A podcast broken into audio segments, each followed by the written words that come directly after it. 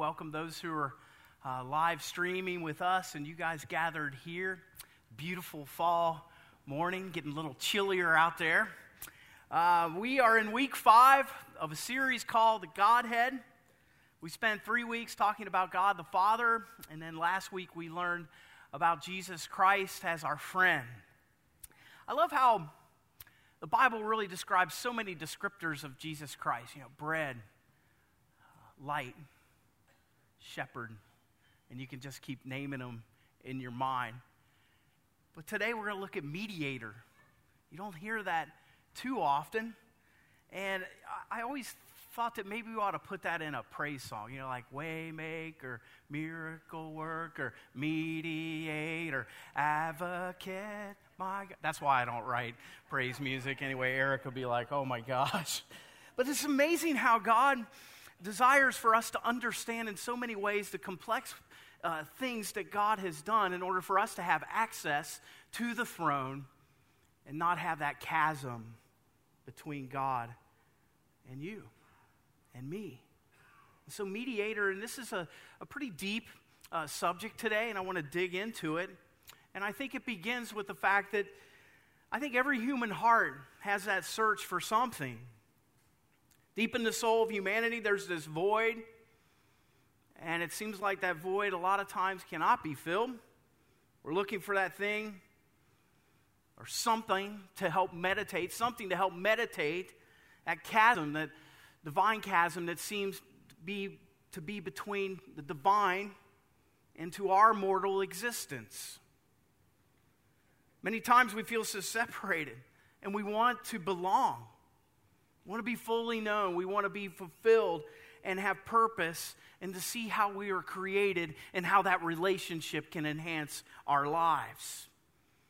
St. Augustine stated, Our hearts are restless until they find rest in Thee.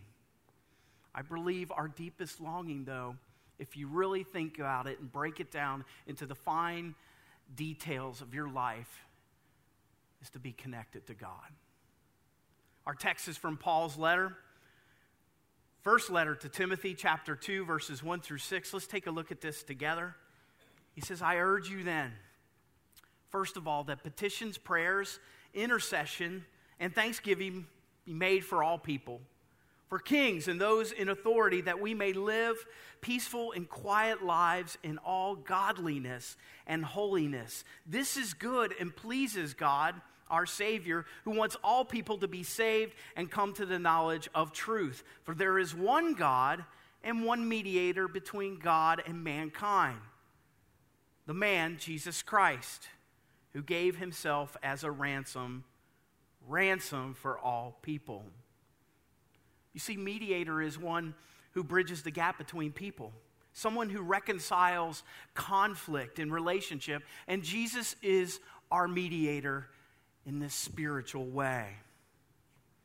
Unfortunately, like I said, there's that chasm between God and us. There's this infinite gap that was brought about by human rebellion against this, this loving authority of God.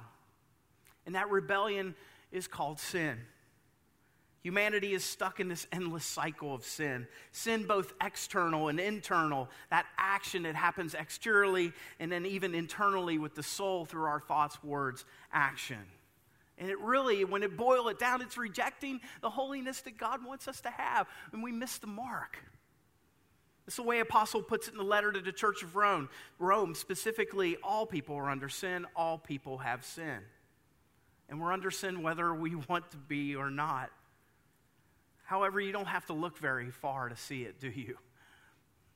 I mean, today, I know my heart drops into my stomach with what's going on in our world. It has everything to do at its core, core element of sin. It's not the issue of COVID 19 or racism or bullying or strife or disunity. It really, when you boil it down, is about sin. I plead every day for our country to come back to God. And I think we're firsthand witnesses to some real spiritual bankruptcy. And it's sad. I know it sounds harsh, but the ramifications of excluding God and continuing in sin will have serious implications for us personally, socially, nationally, relationally. And you know what? The enemy wants us to believe that, oh, you're just fine. You're good. You can get along and you don't need all this God stuff. I've even had some folks tell me, you know, Pastor, I want to come to church. I want to feel good. You know, I want to hear all I want to hear all this bad news sinner stuff. And I was, well, but there's good news too. There's good news. There's victory news. There's life giving news. And it's news about the remedy for sin. And it is with that word that describes Jesus this morning mediator. Jesus mediates. Our sin was so great that God, that God, that it took God dying as the only possible remedy. God the Son took the, the life of a, of a human as a person and that's why Paul emphasizes his humanity, saying the man Jesus Christ in verse 5 of our text, Jesus was the one mediator. And he lived a perfect life that we couldn't live, that no one else could ever live. No other human had been worthy or perfect to be the sacrifice and our ransom to pay that penalty for sin. That's what qualifies Jesus to be our mediator between God and humanity. If you were in mediation in a court, wouldn't you want someone who's qualified? or just someone who walks in saying, I really don't know how to do this, but I'll try to get you guys all healed up here in this conflict. No, Jesus is the perfect qualification. He's the one mediator. We find firsthand that he's fully divine and he's fully human. He's always been one with the Father. And he was telling his followers in John 14 about God that he made the claim that no one goes to the Father but through him. He said, I am the way, the truth, and the life. And they were trying to ga- grasp the implications of this. And even Philip says, Show us the Father. That'll be enough for us, Jesus. And Jesus, he's basically saying, Show us the Father, and we'll believe that you really are the one that's qualified. This is how Jesus responds. He says, I've been with you so long, still you don't know me, Philip? Whoever has seen me has seen the Father. And Jesus represents God, and the scriptures say that God is love. And so he showed the full extent of his love in this mediation by giving his life for us. And so he's beyond qualified to do this for us, to fill the separation, the chasm God loved by giving himself. Love, relationship, restoration, peace is really at the core of this mediation. So, if God is love and Jesus is God who became a man, then the actual essence of love became human in the person of Him, and we have that access through Him.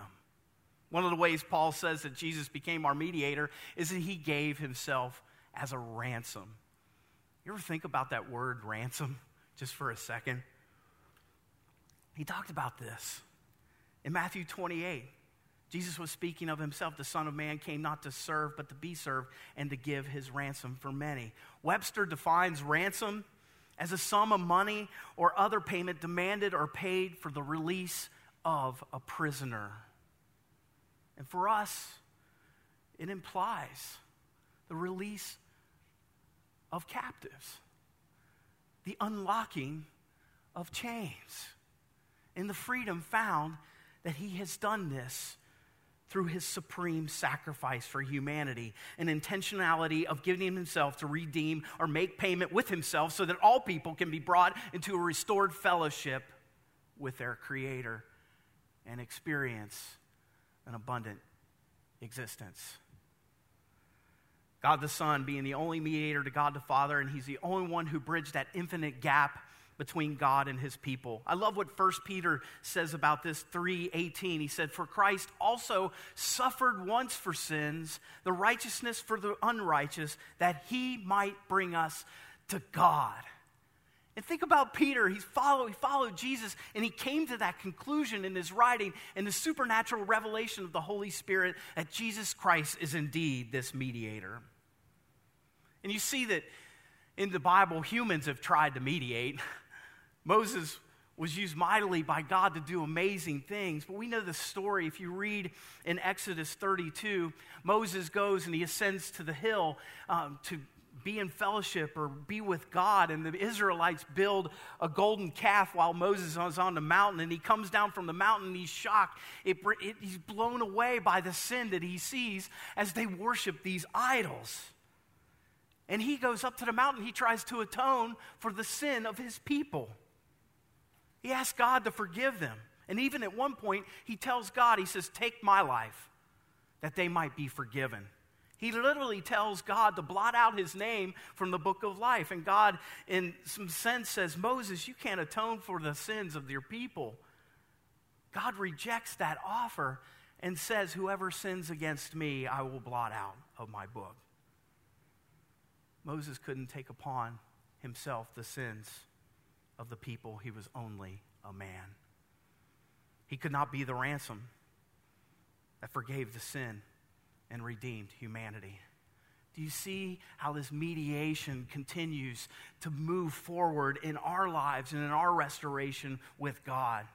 Jesus makes it clear. He said, No one takes my life for me. I lay it down on my own. And he did that without coercion. He did that freely for you and me. And when we get that into inside of ourselves, we know that we can have incredible access and fellowship, divine, supernatural fellowship with God.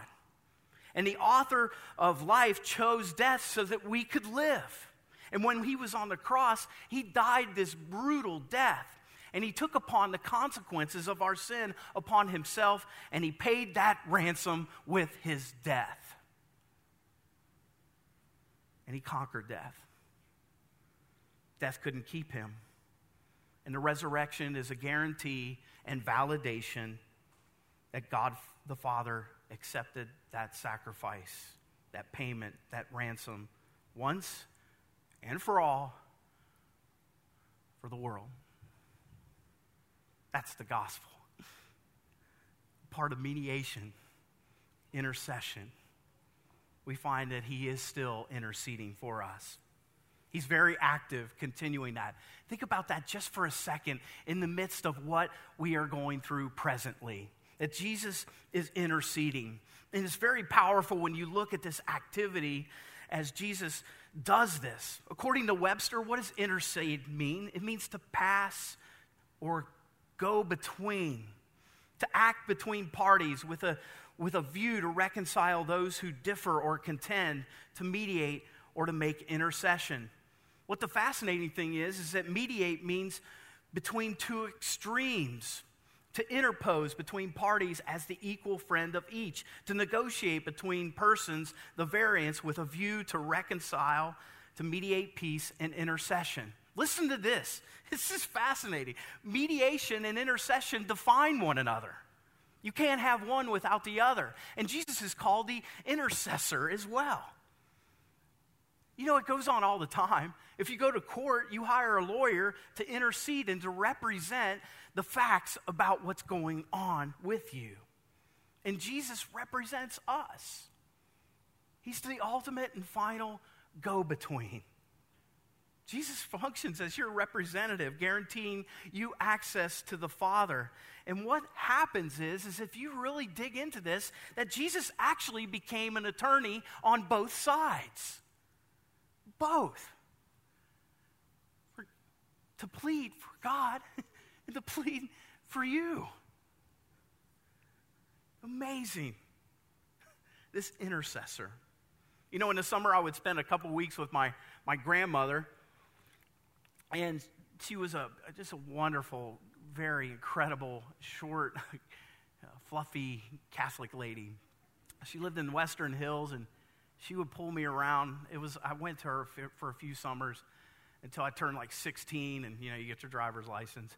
And I would hang out with Mary Coleman, my grandma, and we'd ride the bus, and she would take me to mass. And then after mass, we would go and we'd pray and light a candle to the saints. I still remember the, smells in that Catholic church, and I'd hear her murmuring prayers, and we'd go over to St. Joseph or we'd go over to Mary and she believed that there was intercession there with the saints. And you can talk to, to Catholics about that. And Catholics can point to some scriptures about the communion of saints. But I point to this main text. There's one mediator, one intercessor. Why go through a saint or through Mary when you go directly to the one who mediates? That's why when we finish our prayer, we pray in Jesus' name. In Jesus' name. Remember that. Finish that way. I remember stopping a prayer and just saying amen, and my seminary professor said, Jonathan, in Jesus' name. It's like, okay, man, you got it, buddy. Not only does Jesus intercede for us, but he calls us to intercede for the world. In our text today, I don't know if you caught it, he said, I urge you then, first of all, that petitions, prayers, intercession, and thanksgiving be made for all people, for kings and all of those in authority, that we may live peacefully and quiet lives in all godliness and holiness. It pleases God when we sacrificially intercede for people. God works through your prayers to bring uh, peace in this world. Our intercessory prayer is an extension of Jesus' ministry. And as Christians, it is an extension of our ministry to one another. We represent God to our neighbors and our family and our friends. Yesterday, we had, a, we had our worship at the brewery at Little Miami and Milford Brewing Company, and this, these, this uh, daughter and mother came up, and they were just grieving because the daughter, who's 30 years old, one of her best friends, who just had a baby a couple months ago and had, has two older kids, just found out that she is terminal with cancer.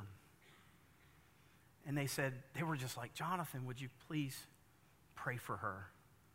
You know, we had our masks on. us like, well, if you're going to ask me to pray, we're going to pray right now, right in the middle of that brewery and we interceded. And as if we were taking God's hand and taking this young mother's hand and standing in the gap and interceding for her. Masks on, but circled up right there, intercession, pleading, praying for a miracle and for healing, giving her over to God.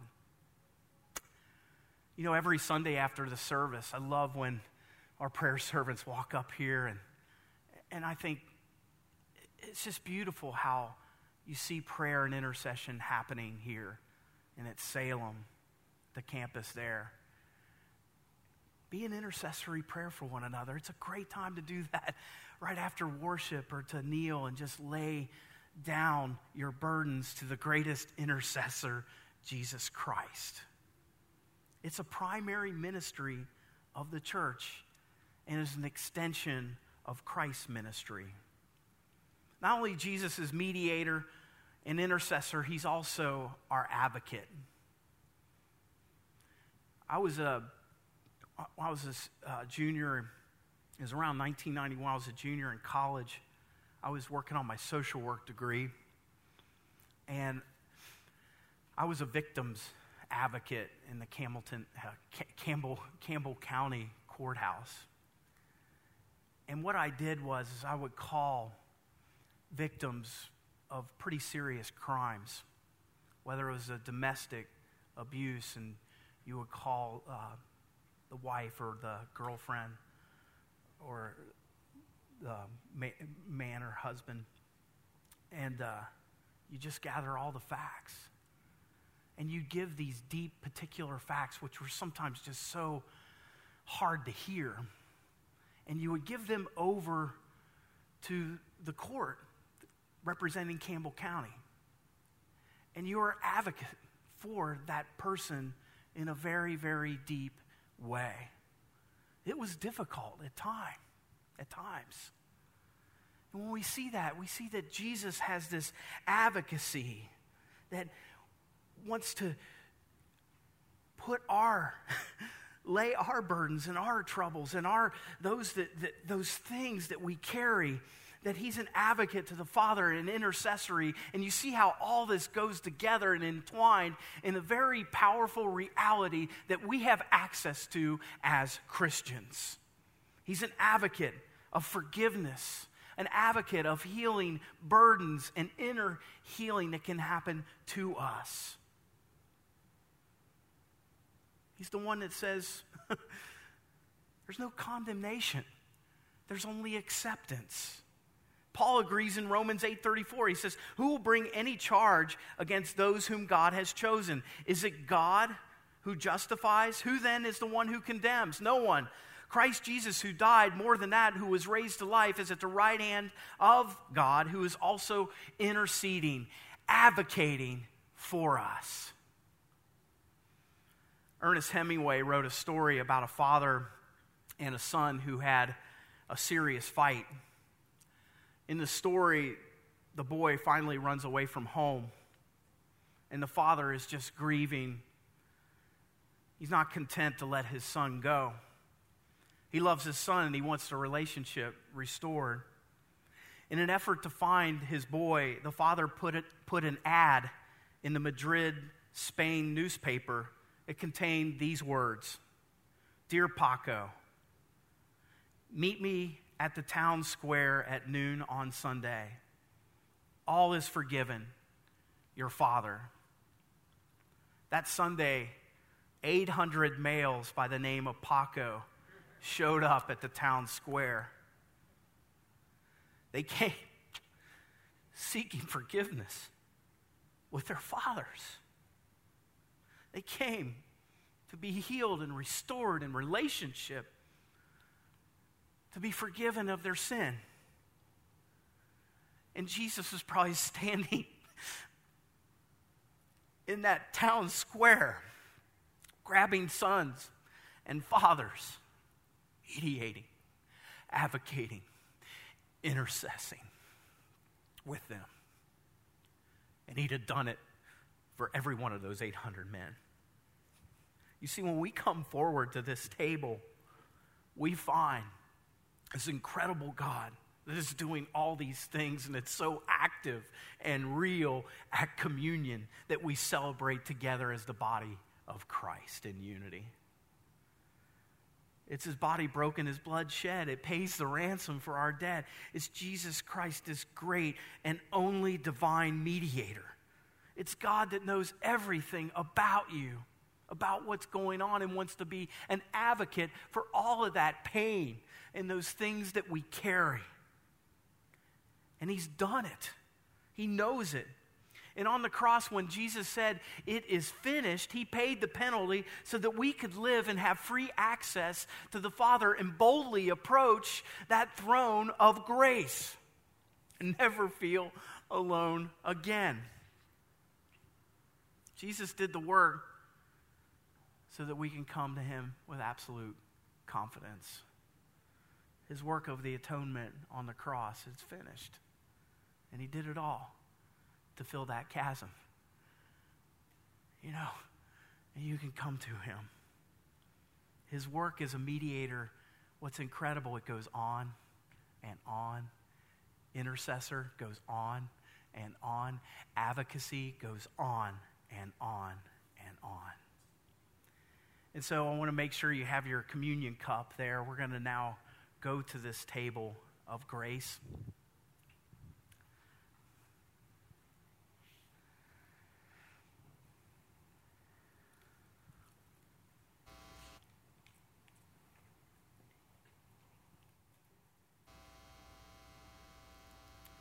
on the night that Jesus was with his disciples, he was showing them the incredible extent of his love. And he took bread and he gave thanks and he broke the bread and he said, Take and eat all of this, for this is my body which is broken for you. As often as you eat it, do this in remembrance of me. And after the supper was over, he took the cup and he gave thanks and he said to his disciples, Take and drink all of this, for this is my blood of the new and everlasting covenant, poured out for you for the forgiveness of sins.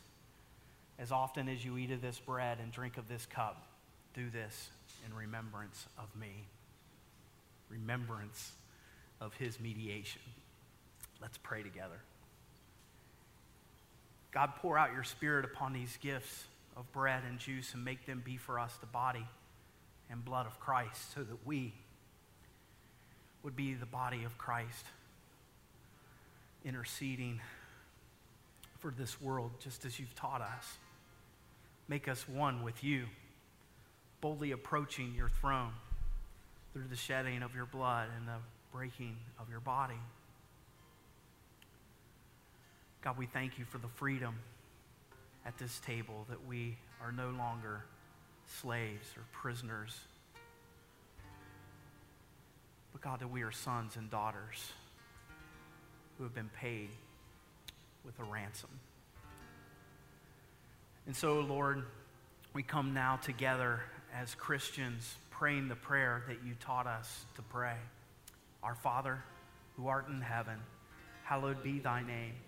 Thy kingdom come, thy will be done, on earth as it is in heaven. Give us this day our daily bread, and forgive us our trespasses, as we forgive those who trespass against us. And lead us not into temptation, but deliver us from evil. For thine is the kingdom, and the power, and the glory forever. Amen. Let's go ahead and as we know, we've been doing this for a while, right? Just loosen up that, that thing right there and let's tear off the top layer and come to this Eucharistic meal free and partaking the body of Christ.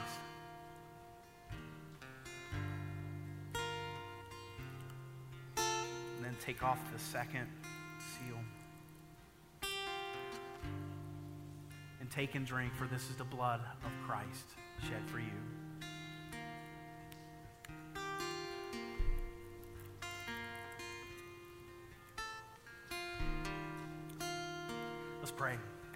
Dear Lord, thank you for uh, this supper, that we can all come together as one and experience that great chasm being filled between you and us and, and relationships being restored with each other. Thank you for your forgiveness the access you give to us as your sons and daughters. We love you. Thank you, oh great mediator, advocate, intercessor. We give thanks for this time, this holy meal, we pray this in Jesus' name.